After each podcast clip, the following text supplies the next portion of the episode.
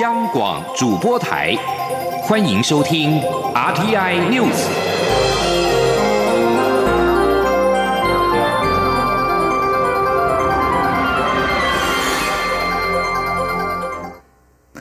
各位好，我是张旭华，欢迎收听这节央广主播台提供给您的 RTI News。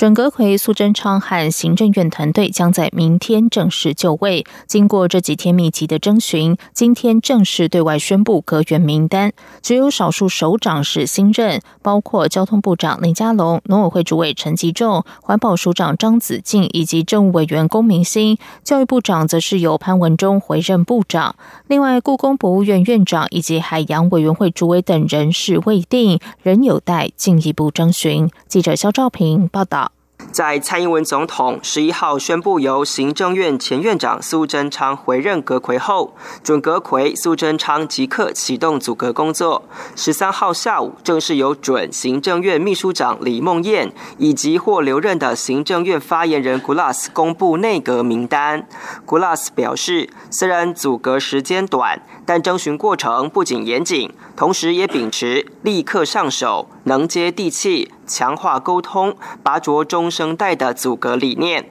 古拉斯进一步表示，苏贞昌特别指示阁员要加强与民众的沟通。他说：“那么未来苏院长也只是，不管是哪一个部会，都必须要多跟人民多多的沟通，而且要加强透过社群网络、社群媒体来跟人民沟通，让人民可以更了解政府施政的政策。”新阁团队在外交及国防部分。包含外交部长、国防部长、退辅会主委以及陆委会主委等均获得留任，而财经部会部分，除农委会是由前任阁魁时期代理主委的陈其仲升任为主委外，包含经济部、财政部、经管会、国发会等首长也都获得留任。新内阁的异动幅度并不大，值得关注的就是苏贞昌三度恳谈后才同意留任的文化部长郑丽君，还有公布最后一刻原本同意转任教育部长的陈良基，最后则是因为科技界的力挺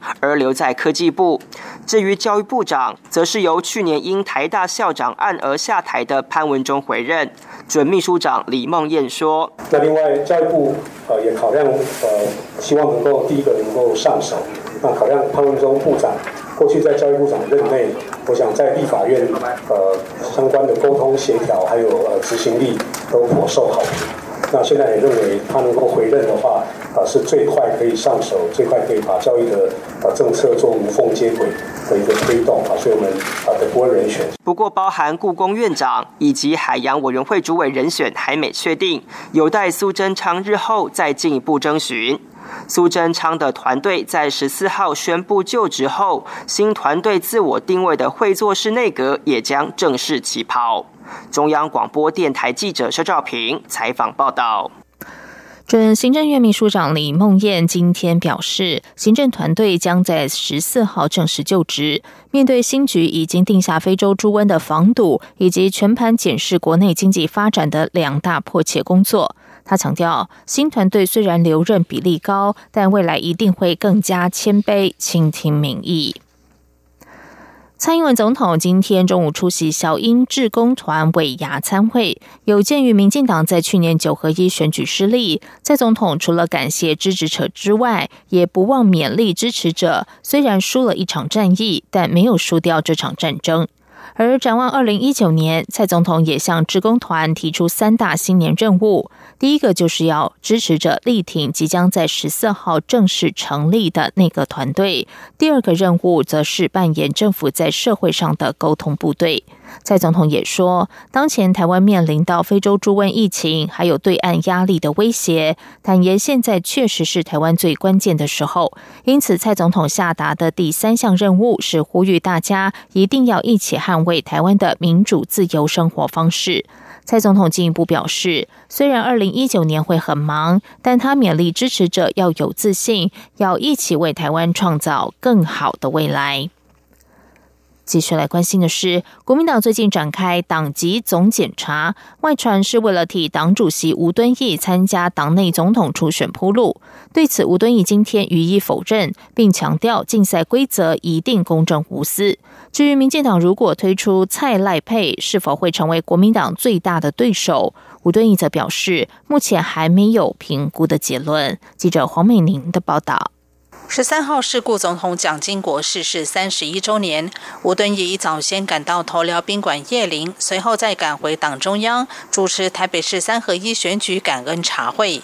国民党最近展开党籍总检查，虽然组发会强调这是依据党章规定办理，以便在初选时能有正确的名册来进行党员联署。不过外界仍揣测是否为了帮党主席吴敦义在党内初选铺路。对此，吴敦义则澄清说，没有什么帮不帮我的问题，并且强调国民党的提名有制度，一定会公正无私的进行。他说：“我们也有做过。”全体党员来决定的，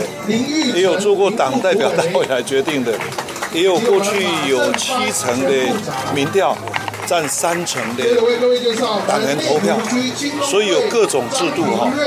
我们将来如果已经有登记的候选人，差不多决定了，然后他们会去协商，他用哪一个方法，让国民党来做一个很好的，一定是公正无私的这种竞赛的规则。二零二零总统大选，民进党如果由总统蔡英文搭配前行政院长赖清德，是否会成为国民党最大威胁？吴敦义说：“怎么配很难揣测，只能评估，现在还没有评估的结论。”对于媒体询问国民党怎么配比较好，吴敦义则没有回应。另外，苏贞昌率领的内阁即将在十四号上任。吴敦义稍早在头寮夜林接受媒体访问时，则表示宁可给予新内阁真诚的祝福，希望性格团队有新面貌、新作风，要拼经济，不要清算斗争。记者黄美玲台北报道。在外电消息方面，在英国国会十五号对脱欧协议表决前夕之前，首相梅伊今天持续的向国会议员寻求支持，也警告如果国会不支持他的脱欧协议，恐怕将会成为英国的灾难。英国国会原定去年十二月对梅伊和布鲁塞尔达成的脱欧协议进行表决，不过当时明显在朝野议员都不支持的情况之下，表决临时喊卡，并且延到今年的一月十五号。梅伊在取得协议过关的支持上斩获不多，但他投书《周日快报》中表示，英国国会绝不能让在公投中支持脱欧的民众失望。英国外相韩特十一号曾说，如果梅伊的脱欧协议遭到否决，英国可能无法脱欧。目前身为全球第五大经济体的英国，预计将于三月二十九号脱离欧洲联盟。此外，英国《新奇泰晤士报》引述某政府高层消息人士，有某些国会议员下周正打算以暂缓或延迟英国脱欧的方式来主导议事。美国之音报道，江苏金湖县疫苗事件持续发酵，有儿童被接种过期疫苗的案例不断曝光，在当地发生了大规模民众抗议事件。中共金湖县委书记张志勇在面对民众喊话中宣称，有一百四十五名儿童接种了过期疫苗，而民众认为实际接种过期疫苗的儿童可能多达数万人。尽管张志勇在喊话中表示道歉，但在场民众并不接受，愤怒的民众上前试图围殴张志勇。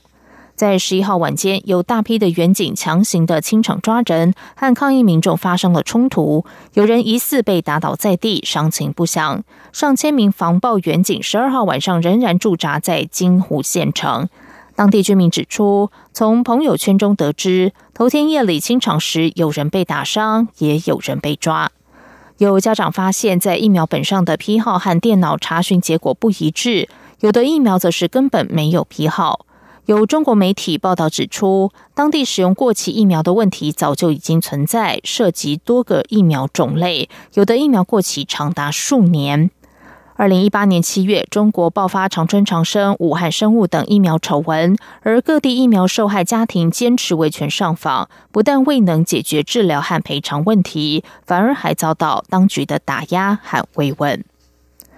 以上新闻由张旭华编辑播报。